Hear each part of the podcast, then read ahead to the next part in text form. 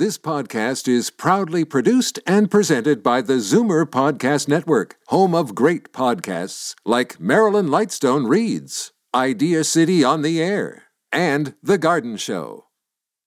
You're listening to an exclusive podcast of Fight Back on Zoomer Radio, heard weekdays from noon to one. Now, Fight Back with Libby Znaimer on Zoomer Radio. Good afternoon and welcome. Omar Khadr is a free man now that a judge has removed the last restrictions on his movement. He's been out on bail for the last three years pending an appeal of his conviction in the U.S. for killing an American medic when he was fighting with Al Qaeda in Pakistan as a teenager. There were some restrictions on his freedom. He couldn't get a passport. He wasn't allowed to have unsupervised conversations with his notorious jihadi sister Zainab, and he wasn't allowed to travel to Saudi Arabia.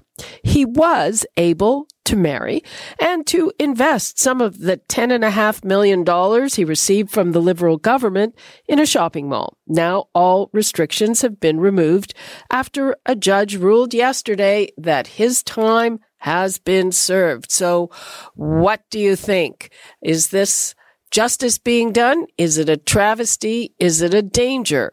How do you feel about it? The numbers to call 416 360 0740, toll free 1 866 740 4740. And right now we are going to Ross McLean, security and terrorism expert, and Scott Newark, who is a former prosecutor and an adjunct professor in the School of Criminology at Simon Fraser University. Gentlemen, welcome. Thanks for joining us. Thank you. Good day, Libby. Okay, Ross, let's start with you. Uh, what's your reaction to this? Well, my reaction to this is I'm seeing I'm seeing a thread of what's going on with our justice system uh, these days in general that I'm not very thrilled with on the macro level, uh, Libby. Uh, we're seeing the, the this uh, Khadr case, I believe, has has not gone according to the rule of law since the word go. And we've continued to see uh, that the PMO was very interested in this case and had a lot to say about it. Uh, which, in retrospect of all the things going on today with the PMO's office being involved with the justice system in cases, I think is something for us to be concerned about in general. That's my in general thoughts. What what involvement has the PMO had with this? I haven't heard that. Uh, with what Justin Trudeau has done with the Omar Khadr case over the period well, do you, you mean the payout? Uh, the payout, the the lack of uh, going to court on it, the uh, the apologizing for it, the justice uh, uh, Jody Wilson-Raybould helped to make the apology for it and do the payout on it. They also appointed as a as a federal justice the activist lawyer for Omar Khadr to put him there. So there, there's a lot going on in, in light of everything else that's going on these days. And so for the judge, I, would just say this in general, and I'm just saying this is an in general feeling that I'm have having uh, Libby. We're seeing the comments that were made about a another Supreme Court judge nominee the other day who was disparaged uh, from coming out of talking points we believe from the PMO's office. So if you're a judge today making a decision on politically charged cases, I think you have to watch your P's and Q's. Scott Newark, what do you think of what Ross just had to say? I don't agree. Um, the uh, the one thing about this uh, is that the uh, and especially since Khadr was transferred back to Canada, which by the way people tend to forget only happened because the former Harper government signaled that it would give quotation marks favorable consideration to allow him to be transferred back to Canada under the International Transfer of Offenders Act. And since he has been back here in 2012, he has actually uh, followed what the existing rules and procedures and uh, legal system requirements are from where he was going to serve his sentence um, to the decision that he uh, decided that he was going to file his appeal and therefore sought bail, you know, seeking uh, variation on the bail conditions. Don't don't get me wrong. Uh, this is, uh, I think, uh, I agree with Ross with respect to the uh, nothing short of disgraceful conduct by the current federal government in giving them that secret $10.5 million payoff instead of going to court to fight it. Um, but there has li- relatively been a process that has been followed here This latest case, however, the most important thing in my mind to, to uh, that people are aware of is that Khadr was only in this situation because he and his lawyers created it. He was eligible for parole. I wrote about it at the time. Um, at the point where instead of applying for parole with conditions, which would have been virtually identical to the bail conditions he was on, they launched this appeal in the United States uh, and then asked for bail. And you'll see it reported in the media that, oh, he was granted bail. They asked for bail. You have to ask for it to actually get it.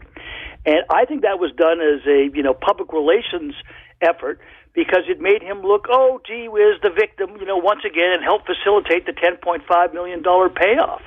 So, uh, although I think, you know, the, I, I don't really have a problem with the outcome because he would have been finished his sentence last October. Um, I think it's it is important to note that this case only arose because of the actions of Khadr and his lawyers, and I think it would have been nice if the judge had said, "Okay, I'm going to give you this order, but you know you've been to court half a dozen times now on all of this, so I'm also going to award costs against you and your lawyers in the amount of oh, let's see, how about 10.5 million dollars?" That sounds like a, a great idea, but I guess the thing is that he his sentence would have expired if he had served it. And yes, he had some restrictions, like he can't talk to his jihadi sister, but he can get married and buy shopping malls with taxpayers' money. That's yeah. not exactly, uh, it's not exactly jail time. No, but, but, you know, being on parole, uh, the conditions actually were probably uh, quite similar as to what they would have been. And understandably, if you're going to challenge the conviction on an appeal, which is the basis of your serving the sentence, of course the clock stops running. All that happened here is that the Superior Court justice used an obscure section, Section 94 of the Youth Criminal Justice Act, that arguably gives the court the right to review the sentence and make a decision that, in fact, it was appropriate that uh, it be determined that he had served the full sentence. But people should just not lose sight of the fact that once again, I'm, as I put it, I did a, uh, an interview about this yesterday. I said that when I first heard about the case, I think like a lot of Canadians, I was reminded of that song from Toby Keith, "How Can I Miss You When You Never Go Away." Hmm, hmm. Yeah, there, there, there are actually people that we've often talked to about this story. They say, you know what? I don't want to talk about this anymore. Yeah. It's sort of too, uh, too sickening. Ross. Yeah, well, the other part that I think that Scott touches on there, which I think is a real concern, once again in the macro, is what came in at one point was a truth in sentencing law. So that when people got a certain sentence, they were going to serve the sentence, rather than having judges coming up with, as as Scott had mentioned in this case, obscure ways to find reasons to reduce and remove sentences that were given by courts before, and we've seen this with with judges who actively, uh, certainly in Ontario, who decided to turn around once the truth in sentencing laws came in and find other ways to reduce uh, uh, uh sentences for people, saying, and they would circulate amongst themselves uh, the reasons they'd say. We say, oh, the jails are a little bit overcrowded, so we'll say that's cruel and unusual, so we'll give them more credit for the time served. And, you know, I also look at the effect of what this will have on our relations with the U.S. When we took Khadr in, I doubt very much they thought that we were going to take a sentence, convert it from uh, an adult sentence for having murdered one of their citizens to making it into a youth criminal justice case, reducing him to being a child being dealt with under an act that in no way was meant to deal with war crimes. In no way was it meant to deal with that. And then have this result come out as well as the payout, uh, not not to mention being secret, but being uh, hidden from the uh, the victims who were trying to sue back for part of that money, being unable to sue for it. So there, there's a lot wrong with this. I think that goes against uh, the rule of law and what we expect to see is justice, particularly with truth in sentencing. Yeah, I mean, I guess uh, the I think it probably is fair to assume that the Liberal government uh, was influenced by people who say, "Oh, poor Omar Khadr, he was a child soldier, he was coerced." Um, uh, Scott, uh, Scott, is that how you see it? Um, I think there is actually, and this may surprise people to hear me say this, but I think there is actually some legitimacy to that. Not about him being a child soldier; he did not meet the definition. But what I think we frequently uh, lose sight of is the fact that uh, he was literally inculcated into this Islamist death cult by his parents. Okay, we knew what they were up to, and yet we sat and did nothing. Okay, and so yes, he ended up where he was and doing what he was. But I think one of the biggest lessons we need to learn from this entire case, and especially now as you see the circumstances of you know G, uh, Canadian uh, jihadis abroad who want to come home and have kids, we need to pay attention that the welfare of these children is actually protected so they can't be inculcated into these kind of extremist uh, beliefs. As for the uh, for the Americans, I actually was uh, quite involved in the case uh, after the uh, release of the interviews and the if you remember the videotapes of it. I did multiple uh, interviews and back and forth. I got to be quite good friends with his U.S. Navy lawyer, uh, and um, the Americans, first of all, had to consent under the International Transfer of Offenders Act to allow him to be transferred here. There's no question it worked out as part of the plea bargain, and that was in fact the case. I remember talking to his lawyer at one point because they were arguing about all these things, and I said, you know what? If you remember, there was actually a video of Khadr making and planting roadside bombs that ran on 60 Minutes. Okay, and I said, uh, he's going to be convicted right? And the penalty for that particular offense was also life imprisonment. So I said, cut the best deal you can. Here's something that you could actually do. It was I notified him about the act, and you can arrange for this transfer uh, to occur. To the point that, that that Ross was making about the uh, the justice system and the truth in sentencing, he's speaking about this frankly nonsense that we call pretrial custody credit Whereas you, as you mentioned, Ross, started in Ontario where the judges went, oh, you know, you're in remand and you don't get the rehabilitative facilities that are not as nice as they should be. And they expected the government to make changes. And when they didn't do it, they started abusing a section of the criminal code, section 719, subsection 3, and saying, well, we're going to give you extra credit. Okay, and then it became double credit and then triple credit, in some cases even quadruple credit. Okay, and 99% of the people who were denied bail in this country are denied bail because of their past record. So think about it for a second. We were actually rewarding repeat offenders. That's not something that's applicable in Khadr's case. He was lawfully, under our laws, pre existing him, he was lawfully entitled to apply for parole at the time that it was. I think still that the. Um, the thing that, that at the time made me shake my head was that instead of applying for parole, they decided to pursue this. You know, we're going to challenge the conviction, even though when he pled guilty, okay, and don't forget he pled guilty. He signed an affidavit confirming that he had done what he was pleading guilty to and that he was under no pressure to enter the guilty pleas. Well, he changed his mind on that. Yeah, well, he's changed he? a few times, hasn't he? I did it. I didn't do it. I can't remember. Oh, I'm not sure. Yeah. Yeah. I mean, Scott, I'm intrigued by your idea, you know, of, of levying court costs against him. I mean, I'm surprised they didn't think about it because every time this comes up, this is such a black mark on this government. People are incensed by that payout. Yeah, and rightfully so, in my opinion. Uh, as opposed to, uh, I remember when uh, we were having the discussions back in uh, 2010, 2011, 12 the the line that uh, we had used was not one nickel. And I'll tell you something. I've I've reviewed all of the notes of the Canadian officials that interviewed Khadr. Khadr was a low level foot soldier in a high level uh, Al Qaeda family. Uh, we our our intelligence people would have been negligent had they gone not gone down to interview him.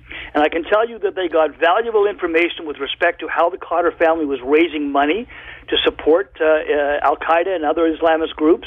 Okay, they and in fact, one one of the uh, the people who was first interviewing him, they actually pointed out to the Americans that he had a, a shoulder injury to make sure that he got it fixed. Okay, I think it was a complete betrayal of our frontline officials when the uh, liberal government just caved, and I think it was I think Ross has uh, uh, got to this point as well too. Is that they just decided that you know from their perspective as a, a public relations uh, exercise, they wanted they didn't want to be the tough guys or the nasty guys. They wanted to be you know happy sunshine and poor Omar Khadr. And so they betrayed Canadians by cutting a closed door deal. Well, yeah, they they said that uh, if it had gone to court, they would have lost and had to pay more money. But I think that is Baloney. debatable. And sometimes you really should go to court. Yeah, exactly. So, uh, but I'll tell you something else. Right from the get go, it has been uh, part of the discussion that this is how Khadr's lawyers got paid. It's called contingency fees, right? You get a percentage of what the ultimate settlement is. Like 30. It can be different provinces have different rates for it. Okay, but I wouldn't be surprised if that's the case. Oh, and guess what? Um, he was the uh, uh, the lawyer that uh, Ross referred to was asked a question by uh, Rosemary Barton uh, on CBC, uh, and uh, he looked like he was going to. Uh, he just uh, defecated himself, and she said, "You know, is it true that you got a cut?" And he blinked about four times, and he said, "Oh well, I can't comment on that because of solicitor-client privilege." Oh, right. So how about it, Omar? How about waiving that privilege so Canadians can know the truth? Well, of course, his lawyers are going to get paid. I think actually people are probably more comfortable with the lawyers getting the money than with him getting the money. Um, Ross, before when we are going to get to the phones, callers, hang on. Uh, Ross, I mean, what kind is is he going to be? Do you think under some kind of surveillance? Uh, uh, I mean, you know, if he starts running around to Saudi Arabia, uh, going to Georgia to talk to his sister, uh, or is he just roaming around freely uh, while we wait to see what he's up to, if anything? Well, maybe he's off to Ottawa now to go visit his former brother-in-law, Joshua Boyle, who's up yeah. on charges being out over on trial now. Yeah, he came back here. Uh, you know, gets a gets a, a meeting with with the PM and pictures taken with him, and all of the things that are going on there. Look, I, I have great concerns in the macro that we have social justice warrior politicians who are deciding to go into the justice system as social justice warriors. Uh, look what uh, look what happened with the Boushie trial. I'm sure. I mean, I don't know, Scott, uh, your opinion on this, but after that jury trial, there, both the PM and JWR went out and basically attacked the jury system for what they were doing. Uh, for the for the uh, non-conviction in that case. And what I'm seeing is, if you're a judge and you're going to make a decision these days, your career is going to be limited uh, based on based on what is being said and what is going on in the courts right now. This is the biggest concern that I have. You know, when I was a cop, and if you've uh, you've heard me talk before uh, Libby. I always say the worst thing you can have as a cop is when politics get into policing. The worst thing you can have in the criminal justice system is when politics work their way into the criminal justice system. And so we're looking at these favors being done behind the scenes for Khadr with the payment. We're hearing these these allegations about the SNC getting a getting a, a justice uh, thing put into the back of a of a finance bill to help someone out. We're getting the the the attorney general kicked out of her job, and shortly after the attorney general was kicked out of her job, one of the principals in the SNC uh, scam, who was up on bribing someone for $10 million to change their testimony, his charges got dropped after JWR was taken out. We're not seeing much press on that. So there's a lot going on, I think, that we need to be concerned about just because of the perception. And I think, Scott, whether you agree with me on this or not, the perception uh, is very, very important. The public sees that there's no political interference in these court cases. Okay, I'm just I, I, going to uh, take a couple of calls. Uh, let's start with Tony and Keswick. Hi, Tony. Hello there. This guy just won't go away, will he? Um, it just sickens me that our government, basically, this guy has ties, uh, Komar, Cardi, whatever, everything, ties to and his family, right, to, to Al Qaeda. And basically, our government's probably helping him fund Al Qaeda with that ten million dollars that we gave out. But only Canada can you murder somebody, go to jail for a bit, and then come out a millionaire. I mean, I that's beautiful. I mean, that's uh, I mean, maybe a lot more. That'll help tourism, I think, or help people uh, want to come over here a little more. Thinking we go to Canada, kill somebody, and we get ten million dollars. Well, well, we we we can't, you know, we can't sort of make statements. He he says he's reformed, but how that happened would be a mystery yeah. to me. Tony, thanks for your call. Tony, Let's go I to just add that the he, you make a very good point because part of the reason why we knew what the Khadr family was was that the father was taken into custody in the 90s in Pakistan, and then Prime Minister Jean Chrétien went over and visited and helped arrange for him to get released. And his daughter Zainab, at that point, she was uh, uh, engaged to a, a guy who was a senior Al Qaeda operative, uh, uh, the uh, number two to the current leader of Al Qaeda. You know, so, I mean that that's the thing that I found. And when I worked at, I was the executive officer of the Canadian Police Association in the '90s. I was aware of this before 9/11. I was aware of you know these kinds of activities and the nature of the threat, and we did nothing. Uh, yeah, you know, and she changes husbands a lot. Let's uh, hear from Sydney in Scarborough. Hi, Sydney. Hi, Libby, and hi, Ross McLeod. Is it or McLean? McLean? Yep. He's there too. Um, this young man that's on, I think his name is Scott. Yes. Yes. Well, he just said everything that I wanted to say, and a lot of people want to say. Our justice system needs to be cleaned up so bad. It's so corrupt. And they're keeping it on our young prime minister about this real, I don't know, real estate or retail or whatever it is, and just raking him over the coals when really there should be other people raked over the coals. Like All the who? people Like that who? got Khadr that money that he's out spending when people can't even afford to buy new shoes for their kids. Well, it's our prime minister's government that gave him the money. yeah, so he's getting the whole blame for it. So I'd like to hear some of the other people that were involved in that. They should give out some more names of some of these lawyers. Over 10 million to a murderer, and hmm. yet our young men, it, okay, so he may have been coerced into doing things. A lot of young people in Canada are coerced into doing things, and they end up in jail for life. When they get out, they can never get a life again.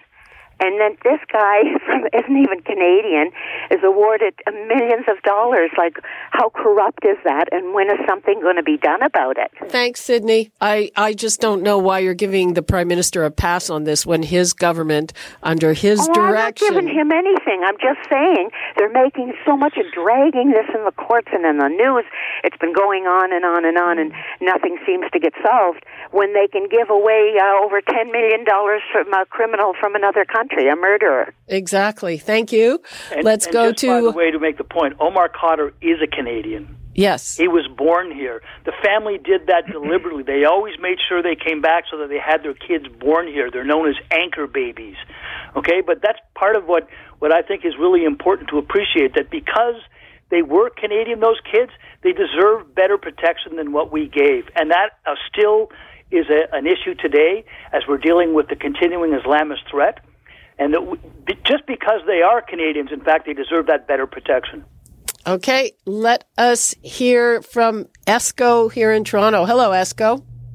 Wow, it sounds like you're saying, that, uh, if I'm not mistaken, that this Khadr gentleman deserves uh, better protection because he's born here. That's almost like um, in the in the gospel, these two brothers, one was envious of the other. I think it was Abel and Cain. Well, just because, or Malcolm X and uh, the uh, the guys that were jealous of him that killed him, um, uh, Farrakhan and uh, con artists and whoever else.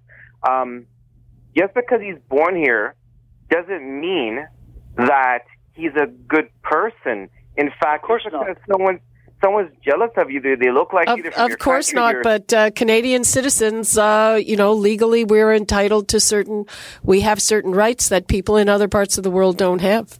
I can tell you, I'm born and raised here, and I had to leave my own country where I'm born and raised because I was treated so poorly. And it makes me sick to see the way people are penalized for jumping on a streetcar that they can't afford to ride, for instance, if they truly can, which I know most of them can.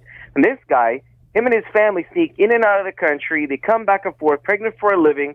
They, some people come here, especially from that culture, to make babies, or what you call anchor babies, so they can freeload as economical refugees and then have us paying for their lawyer, their apartment. They want a jackpot. All their daycare centers, seven kids, thousand bucks for daycare per month. That's seven thousand bucks.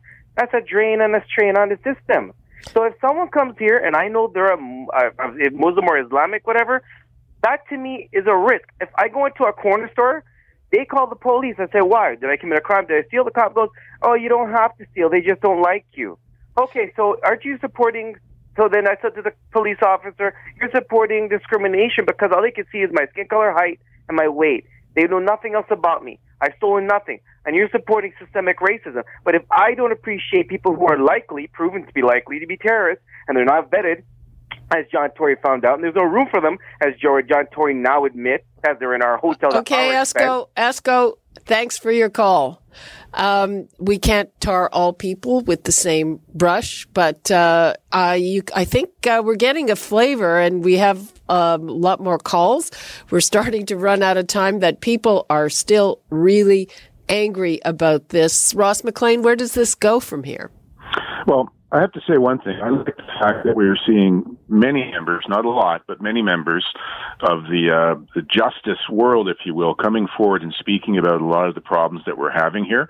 And it's pretty hard to speak up when you know you have to go in front of uh, judges and go places and talk and do about things here.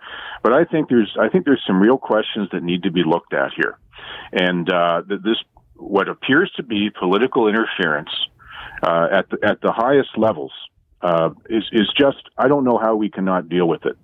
you know, I, I, I fully expect that the RCMP are doing their investigation. They're just not announcing it. I don't know how they can't after having written credible complaints uh, from the leader of the opposition and former attorney generals that they need to be looking at it. But this is something that needs to be sorted out. We've got uh, uh, the Mark Norman trial going on. Are we going to see somebody subpoena somebody into the Joshua Boyle? Uh, trial? Are we going to see some senior people brought in? It's, there's just some real questions here about what's going on, and this uh, this prime minister's office willingness to get involved and comment on on on criminal trials is is just uh, it's unheard of. We just had. Uh, what was it? Uh, some MP MPP spoke about the the murder trial that's going on right, or manslaughter trial up in Ottawa. Yeah where he spoke out, and that's the one you are not allowed to do that as a politician. I know it's it's it's quite something. Uh, let's hear from William in Toronto. You always also want to talk about the justice system. Hello. Yes. Uh, uh, I think uh, the justice system is more to blame than Mr. Khadr. Um, and uh, it, it's just so broken, and judges should not be allowed to sit uh, lifelong they should be maybe limited for 10 years because there's just too much judge made law being uh, thrown about here. And this is what happened uh, with the Khadr case. And, and there's case law that says so. Uh, R versus Antic and R versus MGT says uh, here's what the court says over here, what the rules say, and here's what the court did, and he did not follow the rules. So too much. Um, uh, judge made law, and uh, the justice system is broken, and this is why uh, Khadr got away with what he got away with. Okay, William, thanks and for that. I can just uh, Go respond ahead. to that. I, I actually think, sir, that uh, you touch on an important point about uh, judicial activism. Um, uh, I like to refer to them as the juristocracy, and I think enhanced accountability, independence, and accountability should not be irreconcilable concepts. I think if we, uh, frankly, uh, made it a law, I called it the Public's Right to Know the Truth Act, reporting about crime statistics so that you know the people could know what was actually happening. The thing I, do, I want to make the point, though, to be clear about the Khadr case. Uh, the the political interference that uh, that Ross referred to, to me, that political interference uh, occurred in the uh, behind closed door settlement with uh, nobody uh, seeing the truth. In what has happened uh, uh, in his release here, they have they, they have literally followed the pr- existing legal process, and that's something that I think they des- deserves to be recognized. Because not all of the uh, the people like uh, him, you know, they they tend to be rather narcissistic. Do I, as I say, I'm relatively okay with the outcome just because of the fact that he would have been released at this point, and we do have legal tools, by the way, called terrorism peace bonds. If the police are of the view that they think that he may commit another terrorism offense, I don't think the evidentiary standard is going to be there. But um, at least on this part of it, our rule of law has happened. But it, at the core of it, that's what, what bothers me the most about the SNC Lavalin case or what Ross was talking about, the pretrial credits. Uh, I think those kinds of things erode public confidence in our justice system, and having that confidence is a key component. Uh, Ross, uh, we've got to wrap things up. Is this thing going to go away now that uh, the legal part of it is over? Uh, well, no, I don't believe so. I, I think, and this is just uh, my call this my speculation and my spidey senses. I think we'll hear more about Omar Khadr and his ten million dollars, where it went, his sister, and the Boyle trial. I think more will end up coming out. I don't think that some people, once they've got uh, uh, a culture or a mindset to work and live a certain way, many of them can't resist going back to it. We'll have to see on that, though. That's yeah, just and my I think Khadr will, uh, you know, potentially still be in the news. Is the reason why they moved so expeditiously on this, uh, because contrary to what Ross said that he thought he might come to Ottawa, I think maybe instead what he'll do is he'll uh, uh, get registered and run as a Liberal candidate in the next federal election. you know what? it wouldn't. It would not surprise me. So uh, thank you so much to Scott Newark and Ross McLean and people. If we couldn't get to your call, remember Free for All Friday is coming up, and we couldn't even get to this whole other case involving uh, the woman who ha- harbored Edward Snowden. Maybe we'll deal with that tomorrow. Uh, thanks, guys. Okay. Bye bye. Bye bye. You're listening to an exclusive podcast of Fight Back on Zoomer Radio, heard weekdays from noon to one. You're listening to an exclusive podcast of Fight Back on Zoomer Radio, Heard weekdays from noon to one. You're listening to an exclusive podcast of Fight Back on Zoomer Radio. Heard weekdays from noon to one. This podcast is proudly produced and presented by the Zoomer Podcast Network, home of great podcasts like Marilyn Lightstone Reads, Idea City on the Air, and The Garden Show.